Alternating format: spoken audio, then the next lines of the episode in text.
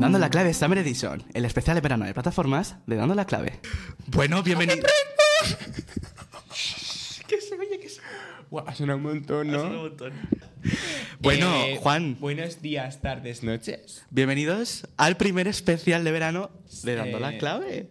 Dando la clave Summer Edition. Summer Edition, este wow, es... Bueno, realmente esto lo hemos anunciado hace dos días. Hace nada, hace nada. Y aquí tenéis ya el primer eh, programa especial de verano. Como dicen en inglés, the devil works hard, but Javi works harder. Literal. Realmente, o sea, este mes ha sido una locura. Bueno, que de hecho cuando salga esto, esto estará en la velada de Ibai en Madrid. No, yo estaré en mi casa. No, pero eh, escuchadme, eh, llevamos todo este mes de junio trabajando eh, a tope para sacar esos especiales adelante. Exacto. Y se vienen dos meses, en plan julio y agosto. Sí, hostias. Con varios programitas. Con muchísimo guays, contenido. Y va a estar mm. súper chulo. Es que, ¿cómo íbamos a dejar o sea, a la gente sin Dando la clave en verano? Ya. Imposible. A ver, también hay que decir que no van a ser program- eh, programas semanales como Dando la clave. Ah, no, no, no. Van a ser programas puntuales, en días puntuales. Por ejemplo, hoy es uno de julio, acaba de terminar el Pride Month, exacto, el mes del, del Pride, del orgullo. Y para no dejarnos eh, atrás el orgullo, porque realmente el orgullo es, un mes, es una, una reivindicación que no solo se hace en junio, sino que debería ser anual, pues ya que acaba el mes, seguimos con orgullo y el uno de julio, pues aquí celebrando el orgullo cantando la clave. Bueno, yo mientras estaré perreando en la velada. Hostia, igual a lo mejor... Bueno, supongo que cuando salga esto... ¿Irá Rosalía al final a la velada? A- aún no lo sabemos ahora mismo. Hostia. Cuando, cuando salga, este cuando salga el, el especial lo, lo sabremos. Pues, chicos, eh, lo importante, los programas eh, no van a ser semanales. Exacto. Eh, entonces... Iremos anunciando cuándo se vayan a emitir, pero exacto, que igual es un lunes, que un miércoles, que un sábado... Bueno, yo creo un... que el próximo lo podemos anunciar ya. A ver, anunciar no.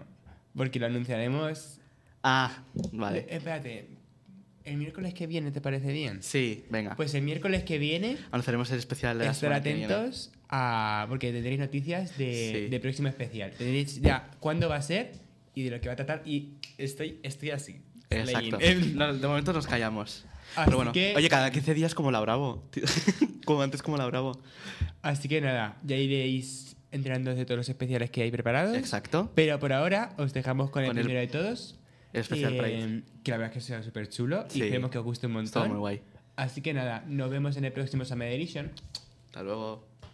Bueno, muy bueno, muy bueno fin de semana, muy bueno... No sé, es que no sabemos ahora mismo cuándo se va a publicar esto. Pero, pero bienvenidos... Buen inicio, buen inicio a la Summer Edition de Dando la clave. Exacto, bienvenidos al primer programa especial de verano, la Summer Edition. Y hoy es un programa muy especial, Juan, ¿no? Sí, hoy es un programa, ya como están viendo, súper especial. Y bueno, vamos a tratar un poco... Eh, en verdad es muy gracioso porque empezamos la temporada el día después del ocho eme. Exacto. Y terminamos la temporada el día después del orgullo. Exacto. O sea, en verdad está súper guay. Y bueno, pues para concluir la temporada y, y para iniciar más bien la Summer Edition, tenemos hoy un especial orgullo y pues hemos traído, no estamos solos, hemos traído a dos especialistas, por decirlo así, en el tema, así que vamos a dar paso a nuestras invitadas, que si quieren entrar entrando.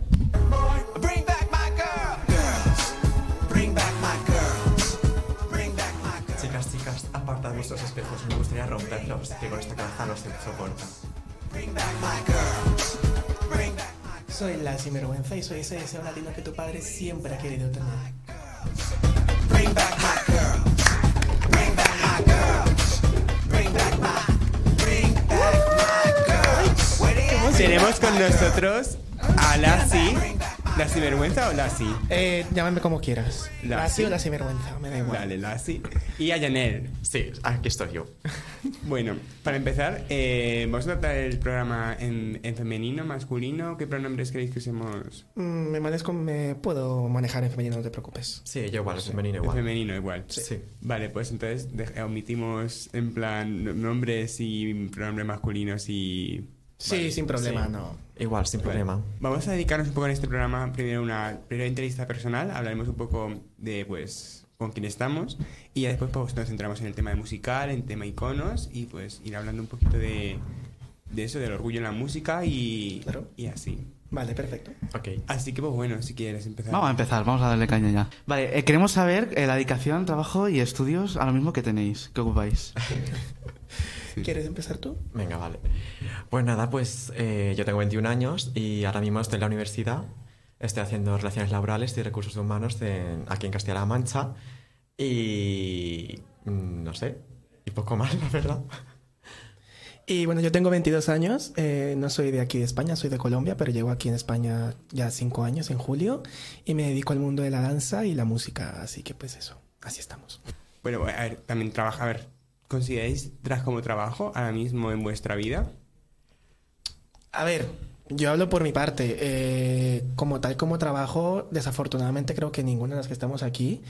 Eh, lo tenemos como trabajo, ya que en Albacete como tal es muy complicado ese yeah. ámbito, pero creo que como hobby es, lo, ahorita mismo para nosotros es un hobby. Sí, sí. Como tal dedicarnos veinticuatro siete no lo, no lo estamos haciendo. Sí, o sea, ahora mismo para mí es como un hobby, tal cual. Sí. En plan, tengo los estudios y eso como hobby. Vale, me estoy dando cuenta que las preguntas que hay aquí como son como un poco muy equis de, porque las hice un poco por encima, así que voy a ir preguntando cosas random. Porque no, no he puesto, formas parte de colectivo, creo que es algo bastante obvio. En plan, no, no, no sé para qué he puesto esa pregunta, la verdad. Pero, bueno, sí. escuchando, no pasa nada, ¿eh? Sí. Bueno, ¿formáis parte del colectivo? Yo diría que sí, ¿no? Sí, sí, a ver, no sé. Llámame loco o loca, pero sí. Sí, sí. ¿Y sobre cultura queer? En plan, ¿cuándo es vuestro primer recuerdo así o cuando empezasteis a ver algo así más? No sé, es que, mm. no sé cómo definir la cultura queer, pero es como algo que... Es que es muy difícil esta pregunta, porque yo sinceramente, desde mi opinión, o sea, la cultura queer realmente la hemos ido eh, adquiriendo desde pequeños, pero no nos damos cuenta hasta cierto punto. En plan, ¿tenéis algún recuerdo marcado de cuando empezasteis en plan así a, a daros cuenta de, de la cultura queer que nos rodea? Mm. Empieza tú si quieres, Janelle, sí. Yo creo que el recuerdo más marcado fue cuando estaba en el instituto, descubrí a Ariana Grande y descubrí un mundo nuevo. El mundo pop. Sí, porque antes de eso, en plan, en el colegio todo eso, pues, a ver, a lo mejor ciertos anuncios, tal, que veías, pero para mí era como algo que no conocía, que no sabía que existía, no sé qué. Y fue a raíz del instituto más o menos, del segundo de la ESO más o menos, que empecé como a, con las redes sociales a conocer ese mundillo y... conocer el mundo queer, vaya. Yo es que, a ver, eh, como tal la cultura queer o el mundo queer, como lo llamamos, eh, lo empecé a conocer eh, casi a escondidas. Yo al final nací en un país tercermundista en el que la, el tema L G B T es muy...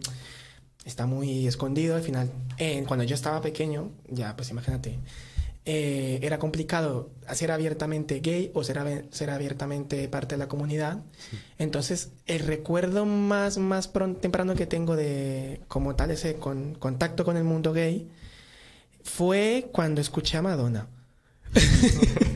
Madonna, que por cierto se supone que ahora mismo casi se va a ir de viaje. No sé si lo habéis visto, que ahora mismo está en la U C I. Ah, sí, sí, sí, sí lo, ese fue una sobre... ¿Qué fue lo que pasó finalmente? Eh, como infección de orina o algo así en sí. el estómago, me parece. No. Es lo que he visto. Eh.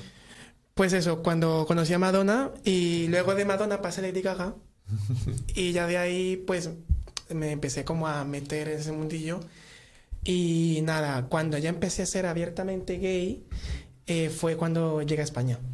¿Y cómo fue? A ver, es como, me sabe raro preguntar por eso, pero ¿cómo fue esa infancia en plan? ¿Hasta cuántos años estuviste en Colombia cuando viniste a España y así? Eh, yo llegué a España con diecisiete años. Yo me vine solo porque mi familia se quedó allí. Me vine por buscar mi carrera y mi trabajo, que era finalmente ser el mundo de la danza. Y cuando me vine de allí, yo me acuerdo que me vine y hacía un mes antes de venirme había roto con una pareja que tenía que era mujer. Y luego de venirme... estuve unos meses, porque aparte al final aquí tengo familia, viviendo con ellos, y pude ver que mmm, más, más que todo el ser gay, sino como diferentes culturas, que completamente estaba aceptado, que no pasaba nada, y fue cuando poco a poco empecé a descubrirme como persona L G B T. Sí. Y fue cuando mi familia empezó a darse cuenta, a ver, mi familia lo sabía, o sea, al final de cuentas, que seas o no, se nota desde pequeño. Lo que pasa es que era como ese típico secreto a voces, plan... que seas así, pero no lo digas tan alto, ¿vale? Que no nos gusta que la gente vaya hablando.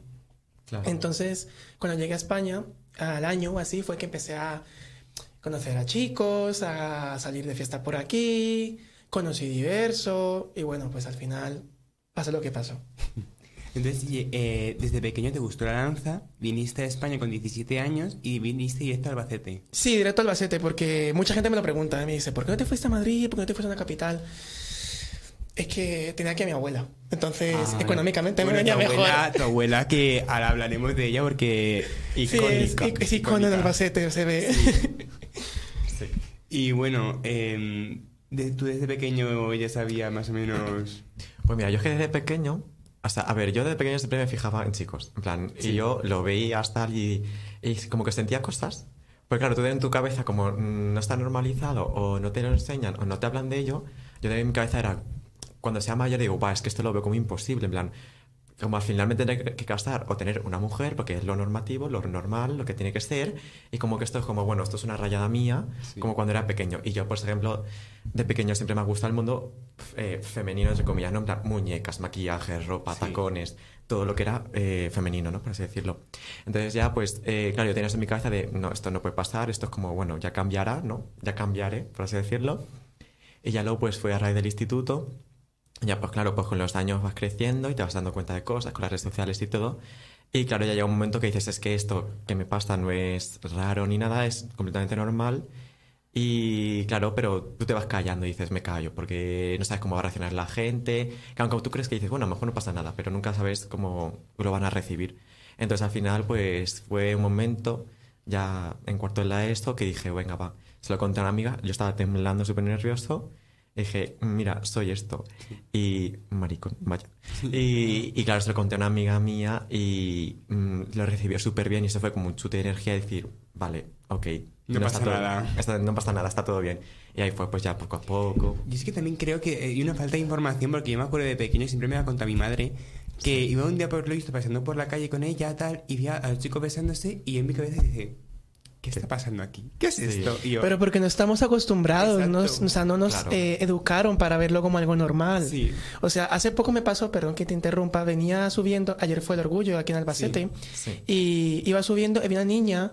con la bandera, eh, jugando con ella, la madre la había pintado en, en, en las mejillas también la bandera y súper feliz, y le decía, mamá, mamá, que la gente qué guay, no sé qué, o sea, esas cosas hoy en día a mí es una tontería al final de cuentas, pero fue como, qué guay ver que ya hay otra cultura hoy en día, se está educando para sí. en querer y amar sin ningún tipo de prejuicios al final. Se están normalizando sí. al fin y al cabo, ya no es solo ver al chico con la chica, al príncipe y la princesa o a la familia con la madre y el padre. Está porque es algo súper normal, en sí. plan, te quiero decir. Claro. Pero es que me acuerdo de, de yo decir a mi madre, mamá, que he visto dos chicos, pero así. En plan, los, los dos chicos, así. Y mi madre, sí, sí, y yo. Sí. Sí, como claro. muy raro, la verdad. Yo, por ejemplo, ayer me sorprendió un montón la cantidad de chavales, en plan rollo de que tendrán trece, catorce, quince años que habían el orgullo. O sea, yo el primer orgullo que fui tenía dieciséis años, en dos mil dieciocho, si no me equivoco. Pero ayer me sorprendí y dije, sí, es que son todos críos. Y por una parte me, me, me dio mucho orgullo y me, me sorprendió mucho y dije, hostia, qué guay. Plan, que chavales tan jóvenes ya se animen a esto y vengan a tal. Y no como yo que a lo mejor tardé más. Y eran eso, chavales de que a lo mejor irían al segundo de la ESO. Y fue como, hostia, qué guay, la verdad. Es que, a ver... el orgullo como tal, eh, lo digo, con dieciséis años fuiste la primera vez un orgullo. Uh-huh. Es que el mío, el mío fue el año pasado, la primera vez que fue un orgullo. ¿Que tú ahora mismo tienes? veintidós. veintidós. Fue con veintiuno ah, bueno. mi primer orgullo. Hostia. Porque... y vaya orgullo. Y vaya orgullo, literal, o sea, porque allí, allí donde nació en la que yo vivía, siempre como que quería ir, pero siempre estaba como ese miedo, y si me ven, y si me reconocen, no. si se lo cuentan a mi familia. Y ya yo cuando llegué aquí a España... como que fue pasó un poco por de lado porque apenas estaba... Es que eh, llegar al punto en el que he llegado con mi familia ha sido complicado. O sea, lo entienden, lo respetan. Pero ha sido un trabajo de hablar con ellos, que entendieran que no estaba mal, que entendieran que no era como que se pegaba. Como que si yo estaba con alguien se me iba a pegar, como si fuera algo. Mm. Y que entendieran todo eso fue un trabajo bastante complicado, pero... año pasado fui y digo yo, oh, me sentí... te lo juro, el ser más gay que había en Albacete en ese momento, o sea. O sea que estuvo muy bueno. Mm. O sea, fue más bien como una liberación. O sea, pero claro, eso, a ver, es que en mi cabeza aún no tengo, bueno. A los diecisiete te vienes a España sí. y durante un año más o menos vas descubriendo, además de que de la danza, a ver, de la, sí. vas descubriendo como otra, otras... A ver, se sabe, o sea, no hace falta hacer, o sea, no decir mentiras, yo allí ya había explorado. Sí. O sea, había explorado, pero era como esa, explorar con culpabilidad. Sí. Era como, vale, esto me gusta, pero eso no me puede gustar. Y yo tuve allí, cuando se lo cuenta la gente, nunca me creen, pero de verdad, tuve dos novias eh, que fueron relaciones de casi uno o dos años en las que yo me enamoré de, de ellas como persona, no por su género. Por, no sé si me explico. Sí, me entiendo. Entonces, luego de terminar con ellas, en esos lapsus yo empecé a, como a probar, porque yo digo, a ver, esto es muy raro, que vaya por la calle y vea más a los chicos que a las chicas.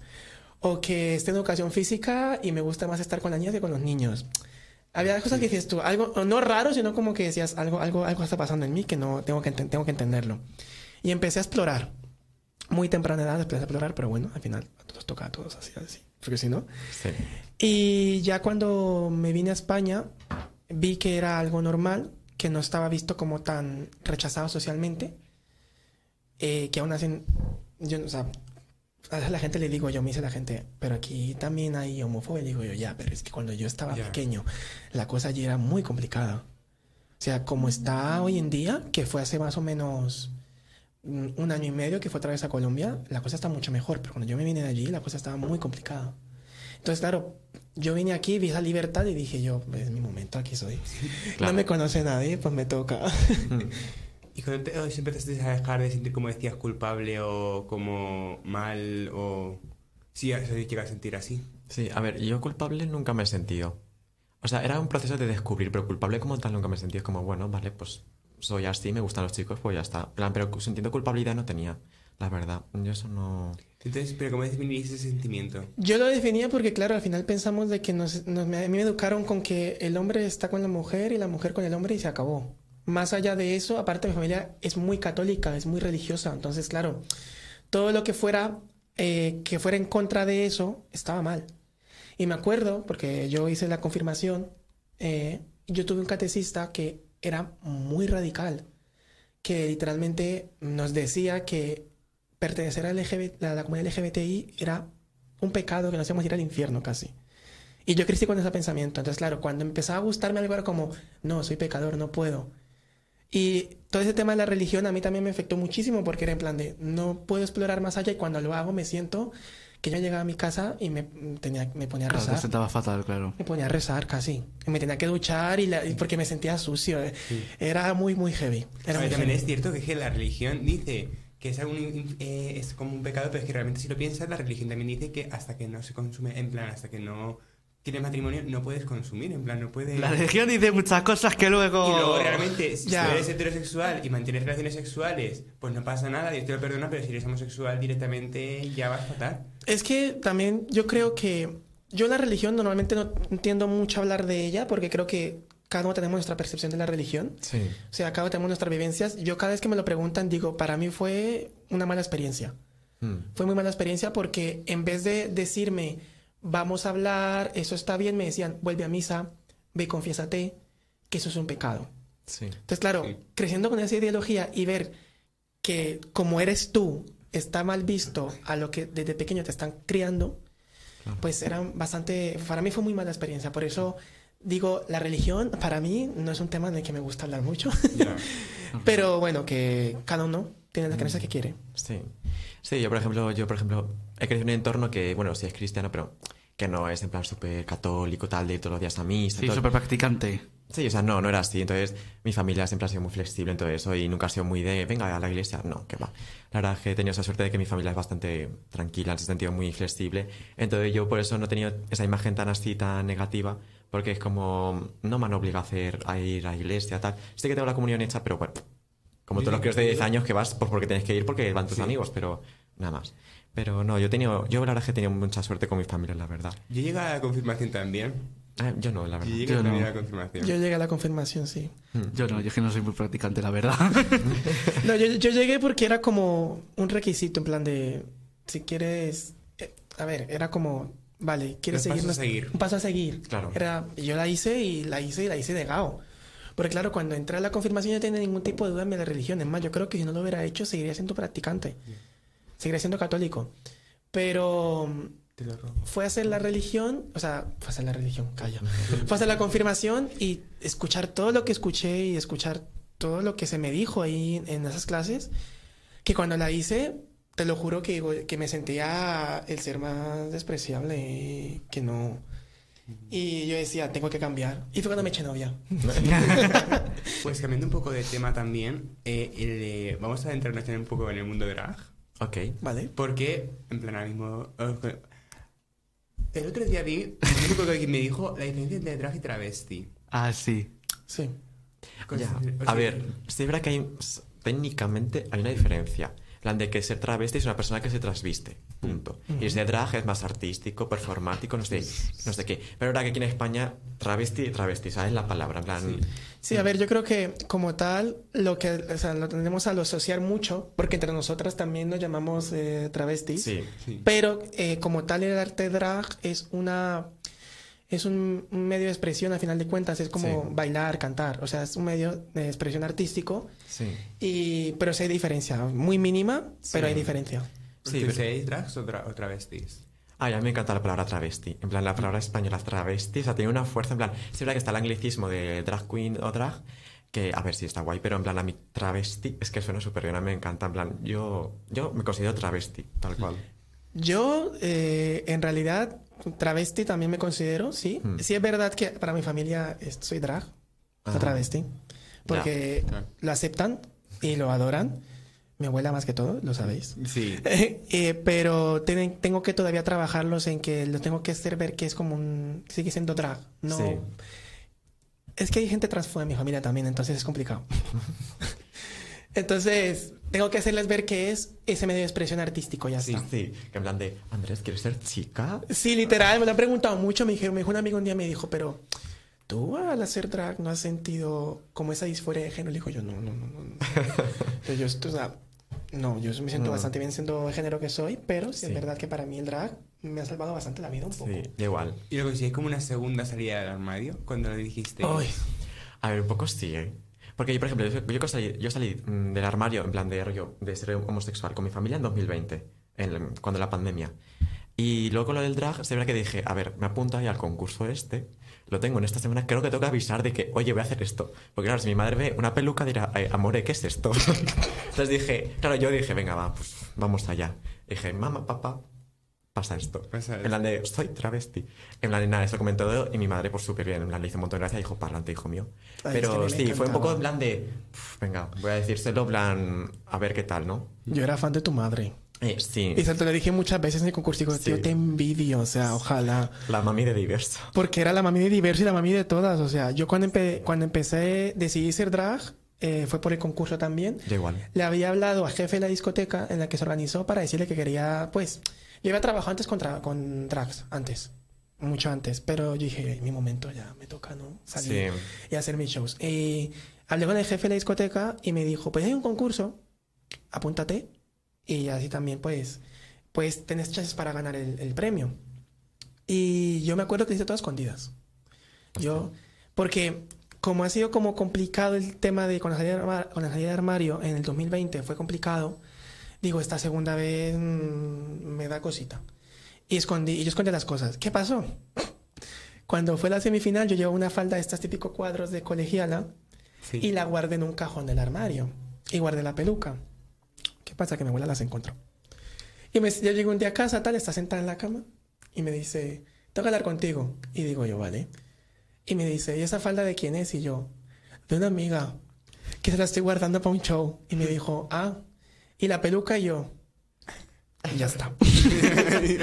Y ya está, la hemos cagado. Y nada, le expliqué un poco, le expliqué lo que hacía, les mostraba vídeos, tal. Eh, lo gracioso fue que lo primero que dijo fue al verme fue, ¿te pareces a tu madre? Es muy fuerte, que me parezco muchísimo a mi madre cuando estoy en drag. Y me dijo que me apoyaba. Lo único que le molestaba es que se lo haya ocultado. Entonces, como ese yeah. miedo, ese miedo de no quiero volver a pasar lo que pasó hace unos años. Yeah. Y fue como, vale, no pasa nada, que te apoyo, pero no me lo ocultes, cuéntamelo. Claro. De hecho, ya a raíz de ahí... Y a raíz de ahí te saqué dos conclusiones. La primera, eh, contarle más cosas a mi abuela. Y segunda, guardar más las cosas. Sí.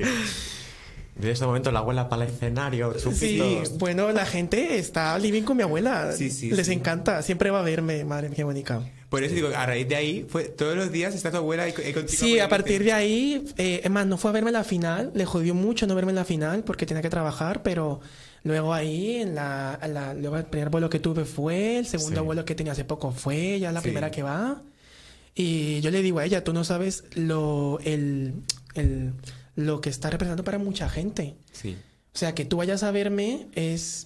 a lo mejor para mí es, vale, viene mi abuela a verme, pero para otra gente es como, ojalá poder llegar a ese punto en el que mi sí. familia me apoye. Claro. Y era lo que sí. yo le envidiaba a, sí. a Janelle, muchísimo. Sí. O sea, el hecho de que un familiar vaya a la discoteca a verte actuar, a verte hacer algo que te gusta y ahí apoyarte. Sí. Yo, por ejemplo, cuando iba a mi madre, bueno, iba a mis padres, y, y una vez vino también mi hermana. Y iban y tal, y me se acercaba un montón de gente y decía, guau, qué suerte tienes de que vengan tus padres, qué bonitos son, tal, qué suerte tienes, tal. Y claro, también no sé quién me dijo que dijo, a ver, suerte realmente, no, es como debería ser, en plan que tu familia te apoye y no te pongan pegas ni nada. Pero claro, al final, es verdad que hoy en día la sociedad como es, pues sí es verdad que es una suerte. Entonces, un montón de gente se decía, guau, qué guay tu madre, tu padre, no sé qué, qué suerte, tal. Y yo, pues muchas gracias. Pero sí, la verdad es que sí, eso es verdad. No, sí, además, gente en la discoteca paraba a mi abuela a preguntarle sí, que, sí. en plan, que cómo, que, que guay que vaya a verme, que súper bien. Que cómo la entendió, o sea, como queriendo preguntarle cómo fue ese proceso de entender el por qué yo hacía drag y tal, porque a lo mejor, lo que te digo, para mi abuela es como un hogar para mucha gente en la discoteca, sí. se acercan a preguntarle, a hablar con ella, sí. y le digo yo, tú no dejes de ir, ¿eh? Pero que sigo siendo tu nieto, pero que no dejes de ir. Yo es que me acuerdo perfectamente del último vuelo que tuviste, uh-huh. que luego estábamos pues, por ahí, por la discoteca, y de repente la vi en una esquina y dije... Pues sí, acabó el vuelo hace un rato y tal, y sigue aquí. Sí, es que mucha y gente la... se paró a hablar con ella. Y, y, y yo me vi, me acerqué y vi a unos... A, creo que eran un par de chicos y tal. ¡Ay, tú eres la abuela! No sé qué. Yo, sí, sí, a ver, la primera vez que la llevé a, di- la llevé a Diverso, me acuerdo que estaba más preocupada por ella por otra cosa, porque no es... mi abuela sale de fiesta, y sabéis que mi abuela es muy joven. Para aquí, sí. para la gente que no nos ve y que no me conoce, pues tiene cincuenta y siete años. ¿Vale? Sí, que no se imaginen a la yaya. Sí, a la no, yaya, que era una mujer... noventa, ¿no? No, no, sí. no, es bastante joven. Y la primera es que yo estaba preocupada más que todo por ella porque no era su ambiente. Ya sale de fiesta, pero claro, ya sale de fiesta con su gente. Claro. Y a la segunda vez la vi tan tranquila, tan relajada, que no... Como que no estuve mucho tiempo con ella, porque al final cuando estás trabajando en un bolo, estás con la gente, estás pendiente de otras cosas, que la pestaña, que retocarme, que hmm. foto aquí, foto allá, la tontería. Y me, cuando llegué el otro día me dijo, pues mucha gente me paró ayer y me preguntaba que si era tu abuela, tal, que les parecía muy guay, no sé qué. Digo yo, ¿ves? Yo te lo dije. Tenías que empezar a ir desde hace mucho tiempo. Sí. sí. Porque, claro, nos hemos dicho, eh, habéis sido concursantes de Diverso Kids and Quiz, sí. de Diverso al Cielo. Sí. sí.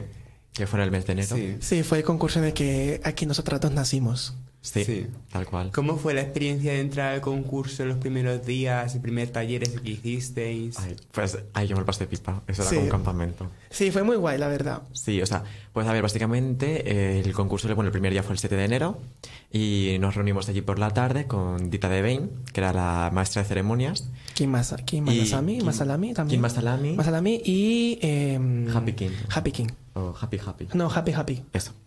Y nada, nos reunimos con ellos por la tarde y hicimos así pues como un taller de improvisación, en plan rollo improvisación, eh, aprender a caminar, poses, a desenvolvernos, a soltarnos. Estaba muy, muy nervioso y me da mucha sí. vergüenza. Sí, también eh, yo igual, yo estaba plan, mirando al suelo, en plan, no mires a la gente porque qué vergüenza. Y claro, también es verdad que, bueno, antes de todo eso también es verdad que nos reunimos y tuvimos un poco de charletas, pues de conocernos entre nosotros, quiénes éramos, tal, no sé qué, porque estábamos ahí y tal. Y fue, la verdad es que también ese momento me gustó mucho. El sí, momento de la verdad. Confesionario, porque... Unpack. No, pero más que todo porque Albacete al final todos nos conocemos. Sí. O sea, yo conocía ya a Janelle, conocía también a, a Jay. No conocía a Takis y a Strem, que aquí para los oyentes también hacen parte de nuestra familia drag en Albacete, que no pudieron estar el día de hoy, pero bueno. Sí. Eh, y yo los conocía, pero no conocía sus historias. Entonces claro. era súper guay con- escuchar y ver que no estaba solo. Mm. Es un poco como el confesionario de Drag Race cuando se pueden hablar entre ellas en el... Sí, sí. sí. No, y no solamente ahí, cuando nos maquillábamos. Sí. También. Sí. Hablábamos todo el tiempo y nos sentíamos en Drag Race, que, sí. una, que al final es una, una, un concurso, una discoteca, pero nos sentíamos ahí. Sí, sí, porque al cabo la, la situación es muy parecida. O sea, ¿sabes? En un concurso, maquillando para tal. Sí, la verdad, sí, es muy parecido. Y yo quería sí. preguntar, como forma curiosa, la creación de... Pues, no sé cómo tratar el tema, no sé si voy a, a cagarla, por decirlo así. Eh, la creación de, del personaje, por decirlo así. De cada así. Una. Sí, sí. De, los, de nuestros Se personajes. Se dice así, plan, por decirlo así, personaje. Sí. O sea, ¿cómo lo, ve, en plan, lo, lo veis como una forma aparte de vosotros? ¿Como que lo sacáis de vosotros? ¿Como que, que lo creasteis de cero? ¿O cómo fue eso? Pues, a ver, yo por ejemplo... O sea, yo la verdad, yo, yo tenía claro que digo, quiero, quiero hacer esto. En plan, yo quiero hacer drag, porque yo también, verdad, que yo tenía pensado ya hacerlo con un amigo mío. Tenemos ya la idea de, a ver si un día hablamos con el jefe o... Ah, creo ¿con que quién? Sí, sí. Creo ¿Con que sí. quién? Eh, con Mario. Sí, con ah, Mario. Ah, vale, sí. Mario, sí. Mario. Sí, sí, sí. Si sí. quiere apuntar a la próxima edición. Sí. Y dijimos, en plan, decíamos, en plan, alguna vez tenemos que hablar con él, alguna vez nos tenemos que presentar, alguna vez le hablamos tal, a ver, en plan, alguna vez tenemos que hacerlo, pero nunca surgió el este. Y su, con el concurso dije, pa'lante. Entonces, pues nada, pues yo es que mi personaje, en plan, yo no tenía un personaje, o sea, yo... Y aún sigo sin tenerlo, o sea, no sé cómo definirlo. No es como que un personaje definido, con unas características. Es como tal vez una extensión de mí. En plan, como la parte más femenina, o sea, todo lo que me gusta de la feminidad, como que lo exploto al máximo. Pero personaje como tal yo no tengo, por así decirlo. O aún no lo tengo muy claro, la verdad. Eres muy diva disco. Sí, es verdad que estoy muy diva disco. Lo hemos dicho mucho, eres muy diva disco. Sí, a mí la música disco y tal, la me gusta mucho. Entonces, sí que tal vez quiero como enfocarlo por ahí, pero como aún no lo tengo muy claro. Porque más como... tipo ochentas. Sí, más setentero, sí. De los setenta, bola disco, tal. Yo es que mi personaje, sí es verdad que siempre he dicho que es una extensión de mí. O sea, no soy yo, pero al mismo tiempo sí. Entonces, como tal, Lassie eh, es una tía que hace lo que a lo mejor Andrés no podría hacer. Sí, claro. Eh, por ejemplo, o sea, mucha gente lo puede ver en mis bolos que voy casi a veces desnuda. Que nomás llevo arneses, llevo corsets, pero porque... La falda de cuadros. La falda de cuadros, cómo olvidarla. En cueros. Literalmente, casi voy desnuda, pero porque a Andrés a lo mejor le puede costar un poco por sus problemas, eh, porque al final tengo unos body issues, y no sería incapaz. Yo por la playa no puedo salir sin camisa, por yo, ejemplo. Yo, por ejemplo, en plan, no es... Es más un ejemplo de yo subir al escenario y hacer algo siendo yo misma. Pero no siendo yo. Claro, en plan, yo ni de... O sea, ni de broma, o sea, no, porque me muero de la vergüenza, pero siendo yo, Janelle, en plan... Sí, es como un alter ego. En plan, claro, es como un alter ego, no me da vergüenza, pero sí. Si salgo yo de normal, ni de coña. Yo es que igual me marco un triple, pero yo creo que mi primer referente o icono drag... Creo que es Hannah Montana. Porque es como la... Hannah, la, la, la un poco, Hannah un Montana poco, fue sí. referente drag de todas. O sea, o sea... Es como el, la dualidad de una persona que realmente es la misma persona, pero no es la misma persona. Es como... Que sí, que, que yo siempre digo que soy como Hannah Montana, que tengo lo mejor de los sí. dos mundos. O sea sí. que... ¿Qué es eso? Lo que pasa es que, claro, como normalmente tenemos el referente, para tratar un poco ese tema, del drag como un hombre que se travesti a, a, a chica, ¿sí? Realmente sí. Hannah Montana es una chica que sigue siendo chica. Sí. Y claro, es el tema, el tema de las mujeres en el... Mujeres cis en el drag, sí. Sí. Pero porque también va un poco como con la cultura, como, como es como por tocar un poco por encima, como estamos acostumbrados o nos acostumbraron a ver chico-chica, pues en el drag estamos acostumbrados a ver que el chico se, se traviste, no la mujer. Claro. O que la mujer es la que hace travestismo, pero para ser drag king. Sí. Yo, a fin de cuentas, como veo el drag como un medio de expresión, de artístico, no lo veo, o sea, lo veo completamente normal que haya mujeres que quieran hacerlo. Más tengo amigas que lo hacen, Lo Lamentarás es una de ellas. Sí. Eh, mi hermana pequeña, Laika Queen, también es una de ellas.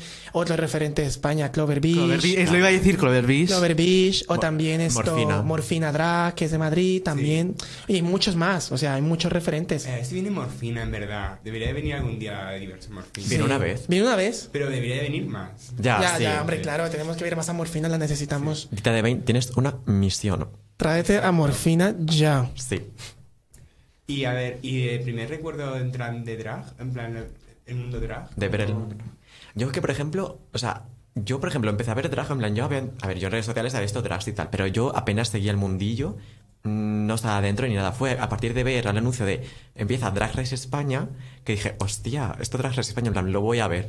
Y ahí fue entrar sí. de lleno, en plan... Es... Pero antes de eso, apenas seguía alguna drag o tal, como que no seguía nada de ese tema. Pero fue con Drag Race España y dije, hostia, qué guay, pues... Voy a verlo, voy a seguirlo. Y es que no sé si os pasará, pero siempre había visto el drag y, y claro, desde pequeño tenía confusión con, tú sabes, en las fiestas del pueblo, en los carnavales, que los hombres se disfrazan de sí. mujer. Sí, sí. Es como, como que si lo veía sí. y decía, ah, eso sí. es lo mismo. Y claro, hasta que yo me di cuenta, que no sí. fue hace mucho, me di cuenta que son totalmente diferentes. Claro. Me costó bastante. Entonces, sí. claro, yo el drag digo, pues es un hombre que se disfraza de mujer y ya está. Sí. Bueno, también es verdad que también estaba el drag canario. Sí, pero, pero es que el drag canario juega otro nivel, cariño. Sí, pero quiero decir que en España la única hostia era el drag canario, que se asocia al carnaval, porque es verdad que es del carnaval de Gran sí, Canaria. La, la verdad, lo único así referente antes de dra Drag Race España era... y que no fueran discotecas que la gente trabajara, sí. era el drag canario. Sí, era lo único. Entonces es como, vale, sí, pero no nada más allá. Yo es que empecé por los memes de RuPaul. Empecé a ver memes y digo, ¿esto de dónde sale? Y me empecé a investigar tal y vi, vi que en Netflix estaban las temporadas de RuPaul. Literalmente me pegué una viciada y me las vi. Las, me acuerdo que cuando empezó estaba hasta las diez, pues me las vi las diez enteras en un verano. Ostras. Literalmente me metí de lleno a RuPaul. Eh, en, mi primer referente de drag era RuPaul Drag Race. Luego vi que iban a sacar Drag Race España. Empecé también a verlo y luego vi que iban a sacar Drag Race de todo el mundo, porque también está en México, que está en una temporada luego, de México. Verla está muy buena, la empecé hace poco. Eh, Italia, Francia. Italia, Francia, eh, también Asia. Y yo me he visto casi todas las temporadas y, y me metí de lleno, pero siempre era como veo, pero nunca hago parte de eso. Como que nunca dije, yo no voy a hacer eso. Que eso requiere mucho esfuerzo. Sí. Y sí que lo requiere. Yo lo veía como imposible, porque digo, a ver, Albacete, a ver, es una ciudad pequeña, no hay oportunidades. Yo veía como algo imposible que yo haré cuando, si es que me voy fuera a vivir, cuando sea más mayor, bla, bla, bla, bla, bla, bla. Pero que aquí habían, tenemos, tuvimos drags aquí. Antes estaba sí. Está Arya Rey sí. y Anastasia Steele. No, Estaban Anastasia ante... Hilton. Anastasia Hilton. Sí. Anastasia Steele, porque las confundo. Bueno, Anastasia Hilton, perdón. Sí. Sí, eran los referentes drag aquí. Sí, antes. Anastasia. Eh, creo que al final dejó el drag. Sí. Y se... Se marchó de Albacete. Se marchó de Albacete y se definió como mujer trans. Sí. Lo que le pasa a... Me acuerdo de, de leer Anastasia, no sé qué, pero hace como dos años o tres o un montón. Sí. Y es como que desapareció del panorama y dije, no me acuerdo de ella, la verdad. Yo creo que lo dejo. Sí, sí yo creo que lo dejo. Sí, lo dejo. El drag lo dejo ya. Sí. La única persona que he visto aquí de las que siguen es Arya Rey. Sí, pero... Como tal actuar ah, no. vale, no. sí, ya, ya. Como tal actuar no, pero sí se... Pues en la discoteca a veces va, está de fiesta, tal. Sí. Es muy, muy buena persona. Sí. sí. Y entonces, ¿tu primer referente fue RuPaul? ¿Y el tuyo también fue RuPaul o fue alguno más? No, yo no tuve referente como tal, fue en general. En plan, por ejemplo, por decirte algo, el cast de Drag Race España uno. A lo mejor. O, sí, pero una persona en concreta no he tenido, la verdad. ¿Y de, de cara a vuestro futuro en el drag? ¿Cómo... Eso iba a preguntar, ¿cuáles tenéis, o sea, tenéis planes de futuro para ahora más adelante? Uf, pues... A ver, yo como tal sí me gustaría seguir llevándolo como hobby. Yo igual. Eh, ya dedicarme como tal sí lo haría, pero no aquí en, en Albacete. Me tengo mm. que, tenemos que salir de aquí para podernos dedicar como tal al drag. Sí, a ver, es de verdad que continuar aquí es complicado, porque hay una única discoteca y si esa discoteca... Bueno, supuestamente. Sí, sí, a ver, supuestamente. Lo que dicen las malas lenguas. Se fue por el pitido, si queréis que luego se fue por el pitido. Vale, pero... sí que se, si esa discoteca cierra, pues estamos jodidos. Claro, porque si ya no está esta oportunidad, esa ventana que tenemos en Albacete es como... Pues, ¿ahora qué haces?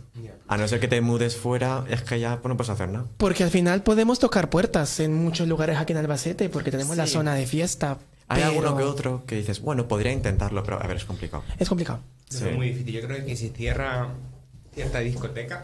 Cierta discoteca se cierra... De punto, C punto. Eh, es complicado.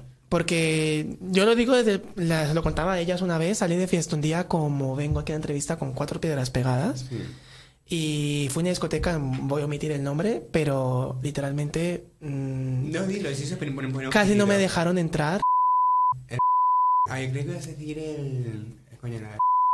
Y en el... me negaron la entrada por esto... Por llevar tacones.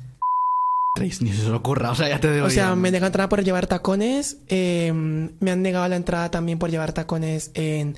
Cuando era el Garden, ¿os acordáis? ¿El cuál? El Garden. ¿Pero el Garden está por la feria? No, Cari, el Garden que ahora es el Moai, que ahora no sé cómo se ah, llama. Vale, el Moai, así. También me negaron la entrada ahí. Y pues me han hecho siempre pues un poquito de como rechazo andar mm. por, la, por, es, por esa calle de fiesta en Albacete tan conocida. Es que sí. me parece súper fuerte el hecho de las discotecas de nos reservamos el derecho de admisión tal... No. Y por llevar tres piedras, ya directamente es como ya. que no puedes entrar. O sea, es que no tiene sentido. Si eres hombre, no. llevas tres piedras. Es que no tiene ningún sentido. Sí. O bueno, si eres hombre, llevas tres piedras y tienes ciertos aires de, de ser una persona homosexual. Sí, o sea, yo por Porque ejemplo... yo creo que un hetero no le pondrán negar no. la entrada, lo sí. siento. Yo, por ejemplo, en algunas discotecas de la calle Concepción, siendo claros, sí. eh, yo a lo mejor al ir con amigas, chicas, me han dejado pasar y no me han dicho nada. Y es como, bueno, ok. Y yo llevaba bolso, plataformas, tal, súper maricón.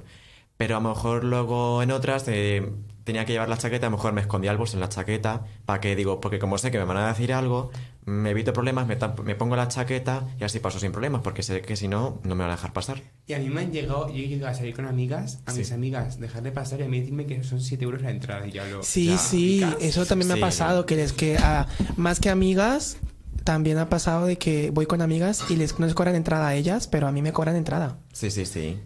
Y lo a lo mejor de tú estar en la cola y decirte, no, está todo lleno. Y de repente tú la pasas de un grupo de sí. veinte personas a las discotecas como amor. Yo por eso solamente salgo de fiesta allí a, a Diverso. Yo principalmente también. Porque, y mucha gente me dice, ¿por qué no sales de fiesta a otro lugar? Estás todo el tiempo allí metido, no sé qué. Bueno, primero porque no me siento en un lugar en el que me siento más cómodo es allí. Y segundo, yo siempre he dicho que es mejor evitarse problemas. Sí, ya. Y porque yo soy una persona que soy muy impulsiva, entonces pues como que no. Ya. Sí, sí, hierve la sangre pronto. Sí, no quiero, yo tengo sangre bastante pronto, entonces como que no, me gustaría que me dijeran algo. Qué fuerte, vaya gente, eso es normal que hace eso, eh. Lo siento mucho, pero que vaya. No, hace poco me acuerdo que estábamos en la puerta de, de, de Diverso y estaba yo travestido, eso fue cuando vino una besdita, creo. Y estábamos ahí y pasaron dos tíos gritando, maricones, soy lo peor, vais al infierno. Y yo, buenos días, ¿cómo estáis? No me devolví porque mis amigos me dijeron, no le responda, le digo yo, bueno, no. Menos mal. Qué heavy. Sí. Yo recuerdo, creo que eso fue para carnaval o para Halloween, que lanzaban huevos o algo así. Sí, creo, sí, creo. Para car fue, para, fue para carnaval. Para carnaval. Fue para carnaval. Bueno, yo es que en carnaval eh, yo, yo salí en drag a la Concepción a... y me dejaron en pasar. Carnaval.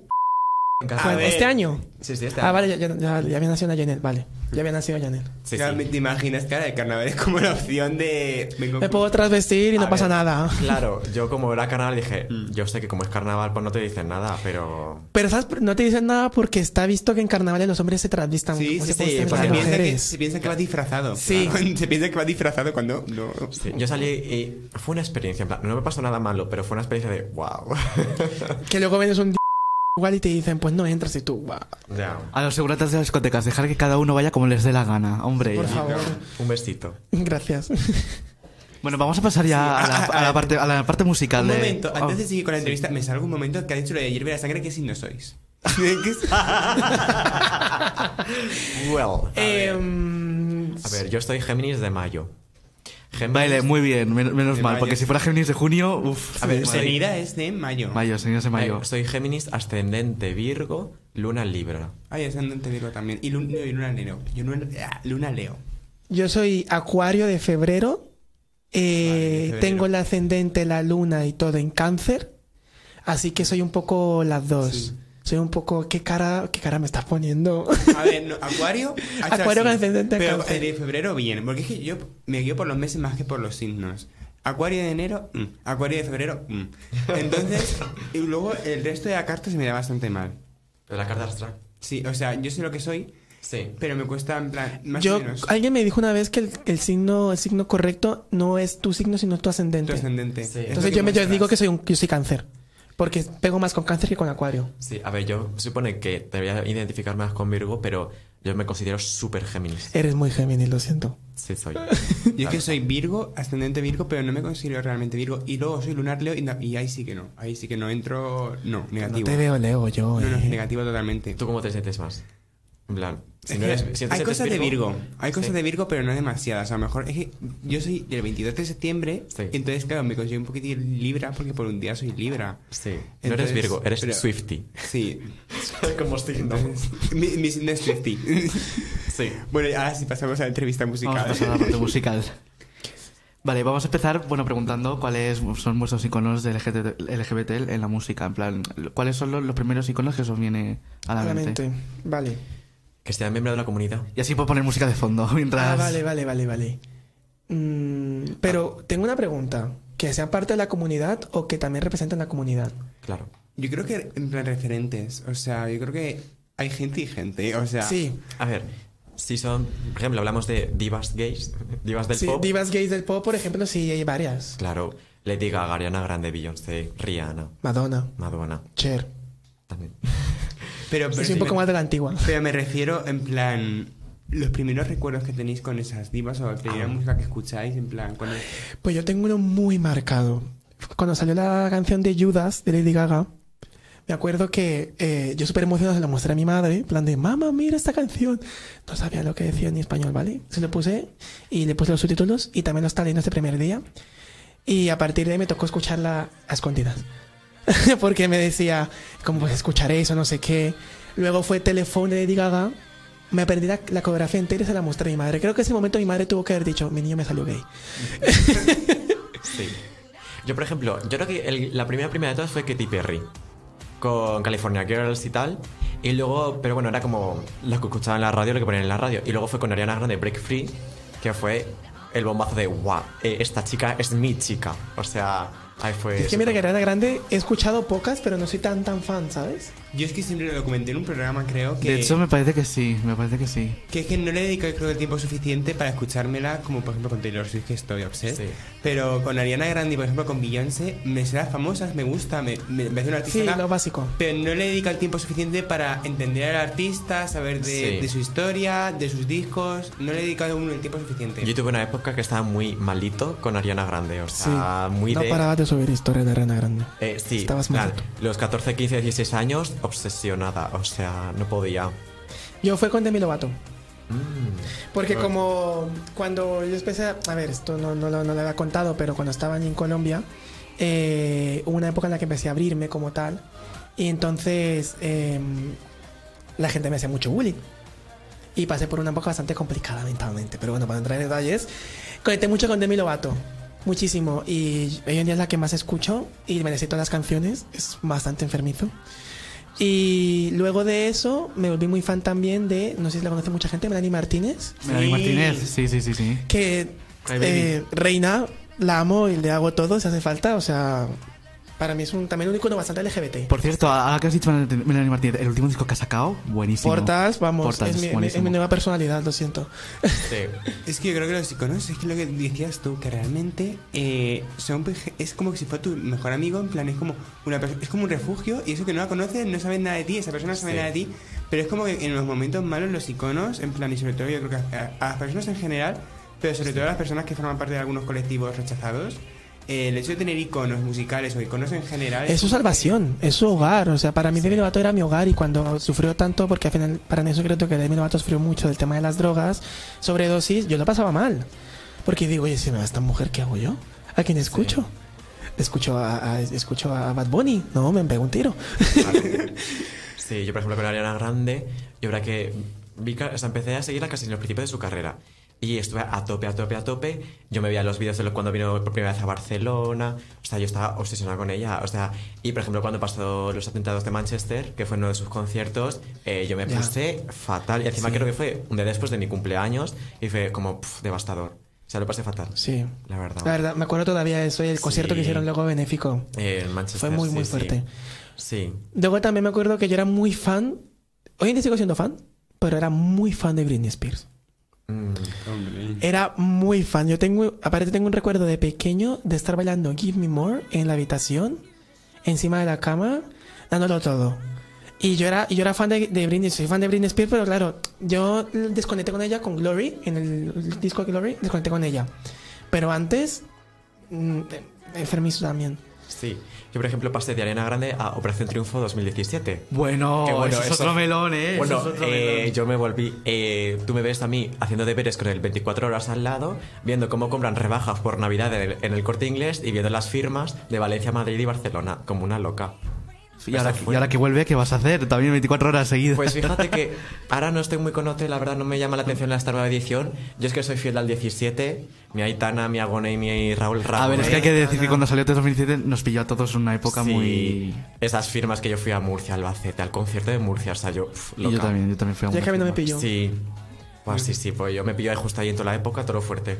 Y he escuchado mucho de esa edición de O T, ¿eh? Sí. Es como la más representativa. Sí, de esta última década, desde O T uno, sí. En plan, así, de esta nueva década. Yo creo que la más famosa ha sido la primera de todas de O T y de diecisiete. Sí. sí. Bueno, cuidado que ahora hay uno de O T dos mil dieciocho que se está haciendo muy viral, La Cruz, en redes. Ah. Que está, está haciendo música de este estilo. Ah, sí, es verdad. La, la Cruz, Alfonso La Cruz, el primer el primero que salió, el primer pulsado. Ahora en redes se lo está apretando. Yo del dieciocho, obviamente, pues yo soy de mi Natalia, claro. de mi Alba, de mi, yo qué sé. De. Eh, ¡Ay! ¡Guau! Wow, me acabo de ir. ¡Ay! ¿Cómo se llama? Vuelve. María Escarmiento, María Escarmiento. Ah, ah, sí. Digo, se me había olvidado el nombre de repente. Y luego de, del dos mil veinte, nadie. Mira, este es La Cruz. No sé si lo habéis escuchado. En TikTok. Exacto. Es que se está haciendo muy viral, no sé. De, de repente se está haciendo súper viral. En TikTok. Es que TikTok, normal. Hoy en día. Sí. Yo es que de dos mil veinte, me acuerdo cuando salió, tenía mis, mis faves. Sí. Eh, y luego al acabar solo tenía dos favoritas y ya se han ido un poco cayendo, que eran Chicas Sobresalto, Mayalen sí. y Anahu. Esas sí. me gustaban, pero ya... A ver, es que dos mil veinte fue icónico porque como fue la pandemia, ver ese momento sí. todo en directo en YouTube es que fue muy gracioso. La verdad, fue muy momentazo, la verdad. Sí, sí, pero yo, o sea, yo pasé de Ariana Grande a Operación Triunfo dos mil diecisiete, en plan fue como ¡fum! Obsesión. Yo me quedé ahí donde estaba. ¿Y a nivel lip syncs? Vamos a meternos en... Ah, uh, a nivel de, de que nos gusta a nosotras actuar. Sí. Ah, de interpretar, vale. Bueno, esto está... está bien pues bien. A ver, yo, por ejemplo, tengo pensado hacer números con canciones de Madonna. Eres muy Dua Lipa. Dua Lipa Madonna también. Lipas. Sí, sí soy. Luego también de Kylie Minogue, también. Y de momento, sí, en plan rollo clásicas, en plan divas. Yo es que me critican mucho ellas. Me critican mucho. Porque yo soy muy bad girl, ¿vale? Entonces, porque yo siempre, yo siempre he dicho, o sea, yo siempre soy como, el, siempre digo, soy la drag que quieren los maricones de hoy en día.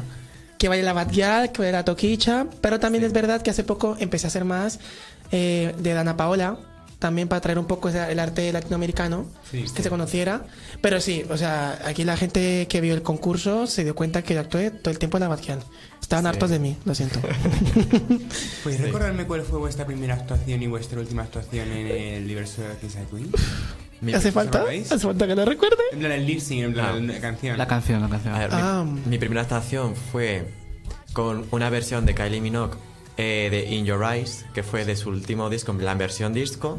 Esta fue mi primer show y el último fue con una versión rock de Dua Lipa de eh, Physicon. Sí. Con esa de Kylie Minogue yo me volví un Janelle stand, que lo supieras. Peleé, con, peleé casi casi me agarro con alguien en la repesca porque no hayas pasado, tal que lo sepas. Eh, uh-huh. Hubo muchísima la repesca. O sea... La repesca La repesca fue, fue complicada. Casi me doy casi me doy estas con la gente y todo. No abrimos el verón, abrimos la frutería, literal. Sí, o sea, yo me acuerdo de estar ese día, la gente de Diverso, no voy a decir nombres, pero... Eh, tirándose de los pelos de una manera. A ver, es que para nosotras en la repesca, que a ver, que a pesar de todo, lo digo, fue en un concurso de una discoteca, pero mucha gente lo tomó como si fuera un concurso fuerte, en plan de que sí, fuera sí, de sí. verdad. Que de verdad, pero te quiero decir, como sí. si fuera un concurso de talla grande. Sí. Lo digo para algo que a lo mejor puedo contar más a continuación, pero en la repesca, yo quería dos que fueran a la, sí. a la final. Ya lo dije, tanto Janelle como nuestra compañera Takis. Sí. Y ya, a mí me importa que ya decir nombre, la verdad, pero eh, sí. pero bueno, cuando no pasó Janelle casi me da algo, o sea... Ya. Sí, la verdad que la gente lo vio muy este, porque yo creo que como era la primera vez que hacían un, hacían un concurso así en Albacete, sí. la gente le dijo, hostia, qué guay, lo cogí con muchas ganas. O sea, yo creo que eso fue la gente muy pasional. Que antes de nada, yo súper están contra mis compañeras, ¿eh? Pero Janelle era mi favorita, ¿vale? Gracias. Gracias. Y mi lip sync, el primero que hice, eh, fue con un Holly de Sam Smith, junto con una canción de Aya, no sé cómo decís a Aya, de RuPaul, la de Level Your Pussy Up. Yeah, es un temazo. Mm. Y la última que hice fue la de Danna Paola, la de Sodio, porque tenéis que escuchar Sodio de Danna Paola.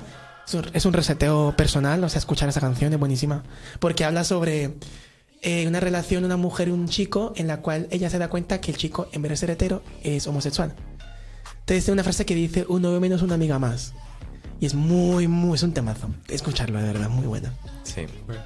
Y ya, sí. Sí. Yo es que desde el, la repesca no he vuelto a actuar. Hago llamamiento. Llamamiento a que ya no le vuelva a actuar, por favor. Gracias, por favor. ¿Y alguna canción ahora mismo, si podéis quedaros con una para hacer ahora mismo un lip sync? En plan, no voy a decir que hagáis un lip sync, pero... Vale. ¿Qué pues canción, pues, yo tengo una pensada... Es que, a ver, no lo quiero decir porque en plan, quiero que salga con una sorpresa. Yeah. Pero en plan, no es de una, una artista, es de una, una, de una banda sonora de una película de gospel. O sea, está muy chulo el remix. En plan, es un remix tan muy chulo y es una banda sonora. O sea, que de los años setenta, creo que, o de los ochenta es la película. Ah, perdón, es que está viendo el móvil. eh, yo, si ahorita me escogieran para hacer un lip sync, tendría que hacer la de la de Dime. De Beth. Sí, ah, sí, obviamente. La de Dime. Poquito también, poquito está en Clover Beach, eh, vuela alto sí. en el concurso. No me pareció correcto nada, pero bueno. Eh, sí. Podemos hablar tranquilamente. Debería haber sido un doble chantey. Sí. sí, escúchame, esa era una energía doble chantey. Vamos a hablar de lip sync de drag. Es que se iba a decir que hablando de... Sí. Que, que habéis dicho Drag Race, ¿cuáles sí. tenéis, o sea, las opiniones bueno, de lip sync? Yo, yo antes de nada me quiero decir que yo soy muy Eurofan, entonces también quiero meter mu- a saber muchos lip syncs de canciones de Eurofa- Eurovisión. O sea, ahí, quiero meterla ahí a ahí, tope. Ahí, ahí. Sí.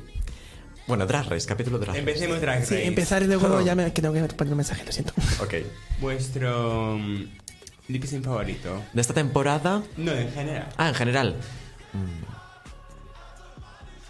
Tal vez el de el de Carmen Farala es muy icónico. La gata bajo la lluvia. Sí, la gata bajo la lluvia, yo creo que ese ha sido de mis faves. También cuando está Gitaré Dovima, cuando iban de Rosalía. Wow, de Rosalía, wow. Eso fue también, pero creo que más sí. fue un poquito porque se marcó un Charlie Heights. Sí. Que no se movía. Ya, está Pero bien. También te digo que entendible en el momento en el que estaba la pobre. Sí, luego de Drag Race, la Season dos, la temporada dos, mi favorito. Es que eso no lo vi. ¿No? Eso no lo vi, no. Mucha gente me odia, pero no lo vi. ¿Qué tipo de gay eres? Eh, eh, a Cari, lo siento, pero me pillé un momento complicado de mi vida, ¿vale? Déjame. Nah. La dos de las mejores películas sobre tres, en plan. Ya, pero tres. Sí. De, de, bueno, también de, es que yo tampoco me acuerdo muy bien ya de, de los clips de algunos ya. Es que para mí esa temporada tampoco, o sea, como que la como que supe de ella, pero como que tampoco le no le puse atención, tampoco me acuerdo de nada. ¿Me acuerdo de las concursantes? Yo es que el problema es que sí. creo que no, la, la primera nos pilló a todos más en plan... Porque yo, por ejemplo, conocía a RuPaul, pero no sabía bien todo lo que hay. Sí. Entonces fue como que habría mi primera sorpresa. Yo igual. Y ya después de ver La Gata bajo la lluvia, fue como que la segunda me quedó un poco en plan... Estoy pensando que hay algún reveal, alguna cosa así chula, tal... Sí. Tal. A ver, yo en la primera temporada recuerdo tanto el de... El primero, de Sobreviviré, cuando Macarena se fue... Sí. También el que... Que Macarena y Mónica Naranjo, pobrecita. Escúchame, no. es, su, es, es su saboteador personal, por favor. Sí, pobrecita. Total. Luego también me gustó el que hizo Arancha con Ugacio, el de Pussy, también porque soy fan de la Madrigal. Sí. Y ya La Gata bajo la lluvia se quedó en mi retina para toda la vida. Es que fue un momentazo cuando se... Es que no. Sí. Y, y podemos ahora comentar el final de Drag Race tres. Vale. Pero ¿qué quieres ha comentar? Polémica, ¿no? Por lo que... ¿Qué quieres comentar? ¿Que se haya cortado la transmisión a medio, no. decir el concursante? Que no sabía apreciar la canción que tenían. Para mi gusto, eh, yo es que merecía un mejor lip sync. Lo siento, pero de la... A ver, aquí sí, a, no. a lo mejor mucha gente me, se va a caer encima mío. Yo van es a decir que... que no. Pero sí. es que en lip sync, Bania se la tragó. Sí, totalmente, totalmente. A lo mejor no. Pitita fue más sentimental, le metió sí. más sentimiento, pero Bania entregó un lip sync de final. Sí, sí. A ver, yo es que, o sea, esta temporada algunos lip sync no lo entendió, las canciones, yeah. veía que no tenía sentido, en plan, son canciones como que, ¿qué haces? En plan, ¿qué haces en esa canción? En plan, es muy difícil. Entonces, algunos lip sync no le encontraban sentido en las canciones que habían elegido, el repertorio, no me gustaba nada. Y luego de este último, a ver, a mí me gustó más Pitita, pero porque eso, porque él fue como más sentimental. Sí, más, fue más sentimental. Más te, teatral, más te, interpretar, y Bania fue como más folclórica, más así. A mí me gustó más Pitita, la verdad. A ver, que también pasa cuando eh, el lip sync que hubo en la temporada nueve de RuPaul Drag Race, que fue esto, que no me acuerdo en India cómo se llaman, y me, sí, Sasha Velour y mmm, otra, que no me acuerdo ahorita mismo cómo se llama. Fue más sentimental Sasha y por eso ganó. Pero, no sé, yo creo que en la final...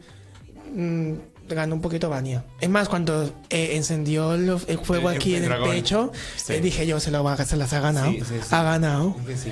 Y me pasó que yo estaba en una transmisión en vivo y se cortó sí. y me quedé así en plan de, ¿qué ha pasado, Paco? Ha sido muy viral. ¿Qué ha pasado? Sí. Y me he quedado media. Eh, yo que lo había diferido, no me enteré de eso, pero yo al día siguiente se ve que se había cortado y dije, ostras. Me pasa a mí eso. Yo, yo es que lo vi media hora después, en plan, no llegué a las ocho, me empecé a ver a las ocho y media y lo vi en diferido. Claro. Y no, pues yo lo vi bien. No, yo a veces me corto y casi me muero el momento. Qué fuerte. Pero, Pero no, sí. Yo para mí no gano ninguna, la verdad. O sea, entre las dos me quedo con Bania. Yo, ver, con Bania, yo era, team, quedo... yo era Team Ornella. O sea, yo era Team Ornella, la a verdad. A ver, es que yo creo que el top cuatro no. de cada uno es diferente, ¿sabes? Al final, mm. yo mi top cuatro era tanto Ornella como Clover Beach, como Bestia. Sí. Como Visa. A mí mi Visa me encantaba. Visa no tanto. Yo, sí. a ver, Pitita entregó mucha moda. Sí, pero... pero a ver, que fuera la final, o sea, yo siempre decía que quería que fuera Bestia, Clover y ¿qué acabo de decir? Pitita. No, acabo de... Paquita. Paquita. Ay, Paquita, ah, Paquita. Paquita. ¿Habéis visto el lip sync de Paquita? De... Sí. sí. Escúchame, en la final ganó Paquita. Esos close-ups a Paquita sí. nos dieron la vida, gracias. Sí, sí, sí, sí, sí. Allí en el, en el fondo de, del escenario. Ganó con diez segundos lo que no hizo ninguna de las dos. Es ya. Que, es, que no, es que yo cuando vi el, que era el punto de partida del lip sync dije, guau. Ya verás sí. cómo se va a venir. Y cuando sí. acabé me quedé, dije, ¿qué, qué acabo de ver? Ya. No me gustó nada. Porque, no sé, no, yo creo que no superan aprovechar la canción como dice. Nada, pero sí. nada. nada. Ya. El momento del que, a ver, que... Ah, escúchame, yo estaba diciendo, está girando y digo yo, ¿qué va a hacer? ¿Se va a quitar el vestido? Claro, porque como había dicho que supuestamente era un vestido con un efecto mm, visual, digo yo, a ver si el vestido está debajo del efecto visual y vamos a verlo. Sí. ¿Qué, ¿Qué fue? ¿Pasó? Yo cuando veo vestido, normalmente cuando hace la pasarela de mi mejor look drag, yo ya estoy pensando diciendo, este vestido tiene que tener alguna chica, alguna claro. cosa para el lipsync. Por la forma del vestido tal dices, se está quedando el cinturón, se viene algo fuerte, sí. estamos todos en plan, se viene, se viene, se viene. Y así y... el cinturón y ya se va a quitar, va a venir un sí. bucazo o algo así. Se vino... O algo debajo tiene o... o sea, a ver, lo que se vino únicamente fue un flop. No, a ver, fue un cinturón que voló un rato y nos quedamos un poquito todos en plan, pues vale. Sí. Pero, a ver, orgulloso de Pitita, ganadora ver, sí, Drag sí, Race, sí. pero... Sí. sí. A ver, es verdad que Pitita en general el concurso lo ha hecho muy guay. O sea, está sí. muy, muy bien. Yo en la cosa como rojo, en Moulin Rouge... No ah, es que es, ah. fue icónico. Y la croqueta. Yo es que no entiendo una cosa. Siempre la gente nunca entendí por qué aplaudir a una Pitita por llevar una croqueta que al final era un calamar por dentro. Era muy campy ese look. Sí.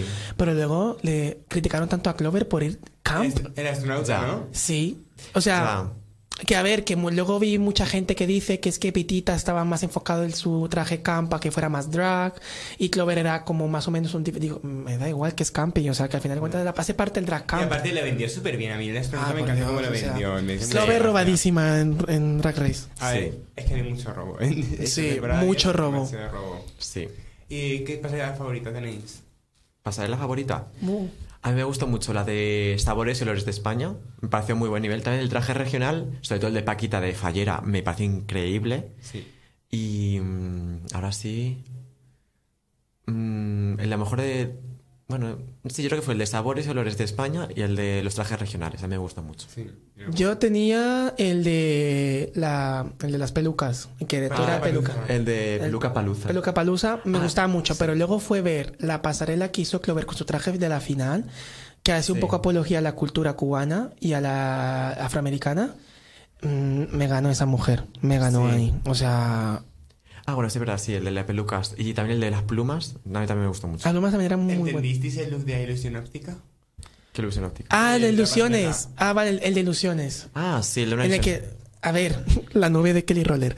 Eh, yo creo que era cada uno su, su efecto y su visión, porque, sí. por ejemplo, cuando salieron las, las eliminadas a hacer sus looks como perdidos...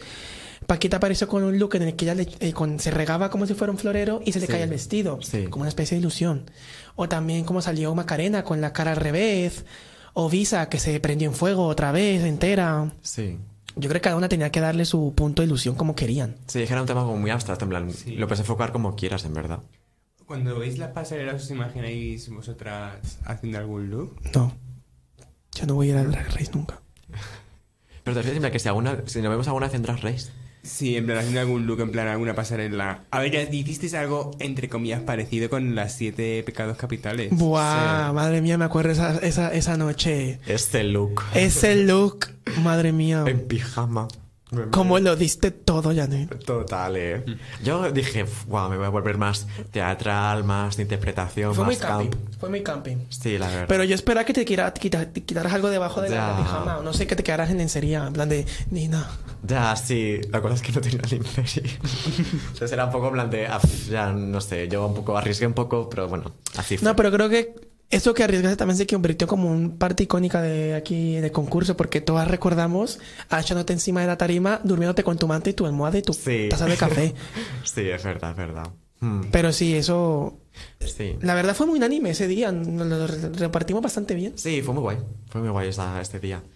Pues eso, yo, que si me imagino en Drag Race... Pff. Será Drag Race ocho nueve, porque antes es imposible. ¿Eh? O sea, yo siempre, a ver, yo digo que no iría a Drag Race, pero siempre he dicho que no tenía que perder la oportunidad de salir en televisión. Sí. Así que iría, pero... Uff, a ver, espérate. Sería genial, pero tírale años y años sí, y, y aparte, dinero. dinero. Y dinero. Chicos que se quieren dedicaros al drag, llevan mucho dinero por, de por medio. Sí. Y para acabar así un poco, entonces, volviendo al tema de la música, en cuanto a música española... Sí. ¿Qué lip-sync en plan para Drag Race creéis que falta alguna canción que digáis? Porque no he metido esta canción en... Un temazo en español. Para Drag Race España. Y ya con esto acabamos.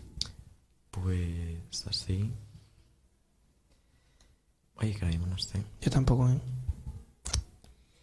Mm. Mm, a lo mejor un temazo de, de La Oreja de Van Gogh. Mm. Puede ser. Muy guay. O de Estopa. Sí, por la cara. Por cambiar. No, yo es que ay, me vais no. a matar, pero no sí. soy muy puesto en música española. ¿Vale? Yo te ya, puedo decir otras claro. cosas, pero aquí no. Las babies de Aitana. Teléfono de Aitana. No, hay sí. muchos temazos, pero creo que han sí. explotado casi todos, porque Mónica Naranjo la han sí. explotado ya casi entera. Sí. Y luego esta última que hicieron de Rocío Jurado también era muy buena. Sí. sí. Es que la de... La verdad es que mira, yo no, no podía hablar más de... El punto de partida fue... Bueno. Acabo de caer que no he dicho una de la segunda temporada de mis favoritas. Sí. Esa... Hombre, ah, o sea, vale. La prohibida. Pero ¿sabes qué pasa? Yo creo que en la primera temporada de Drag Race explotaron muchísimo la música eh, plan española gay. Todas sí. la sacaron. Sí. Casi toda. Y el... Ojete calor, Oje... tal, tal, Todo, tal. todo, todo. Entonces como que ya no quedan muchos temazos que puedas decir tú, bueno, para una final stand, sí. ¿sabes? Sí. Que lo hay, hombre. No voy a decir que no haya porque hay muchísimos, sí. pero... No sé, no. O que no han buscado bien. Voy a decir aquí algunos que encuentro una, una playlist de Spotify más o menos con algunos sí. temazos que podrían ser así por encima, como sugerencia. La Macarena, me sale aquí. El baile de gorila, Antes muerta que sencilla, Marinero de Luces. Oye, antes, muer antes muerta que sencilla no, no ha salido, ¿no? no Creo que no. no. no Marinero vale. de Luces de Isabel Pantoja, ah, sí. Pop de la oreja de Van Gogh, sí. eh, Maquillaje de Mecano. Sí. Oh, yo, maquillaje. Yo no soy esa de Maritrini, que a lo mejor mm. ya es muy antigua, pero en verdad para es muy buena. Sí. Ese hombre de Rocío Jurado. Eh, quizás, quizás, quizás de Sara Montiel, sí. Bandido de Azúcar Moreno, volviendo sí. un poco de Eurovisión, sí. Aprendiz de Malú también me sale, sí. eh, No controles de Ornella ya ha estado, eh, Yo ya no quiero nada de Lola Indigo, me sale también. Ya no quiero nada. Bueno, puede ser un lipsync bastante movido, ¿eh? Sí, sí. Eh, y luego por aquí algunos ya me han salido, pero veinte de enero de la oreja de Van Gogh también. Yo añadiría, para el, seguro en la cuarta temporada van a ser seguro alguna lipsync de Tatú, de, de la canción de Tatú.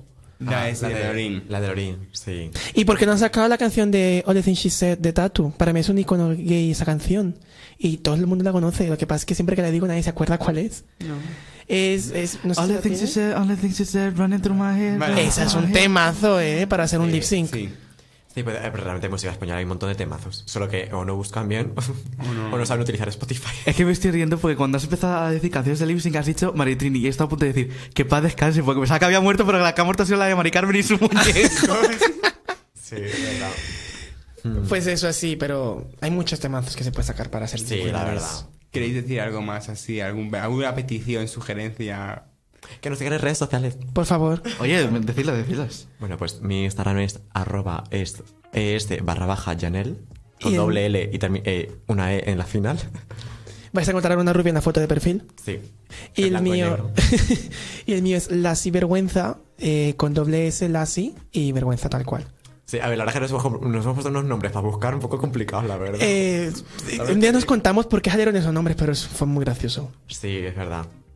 Yo muy random. A ver, Lassie creo que por la perrita Lassie. Por la perra Lassie de juguete y vergüenza porque no tengo vergüenza alguna. Sí. Y al decirlo así, rollo como... Lassie vergüenza. Lassie claro. vergüenza. Claro.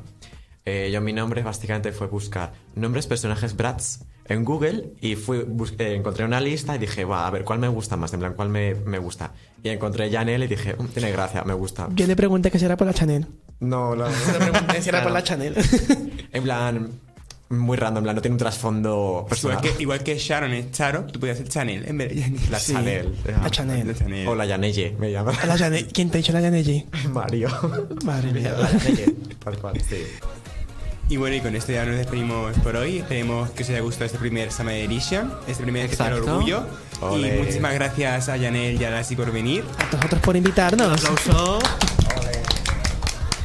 Y nada, que nosotros nos vemos... Le... ¿No lo vamos a decir aún o, o sí?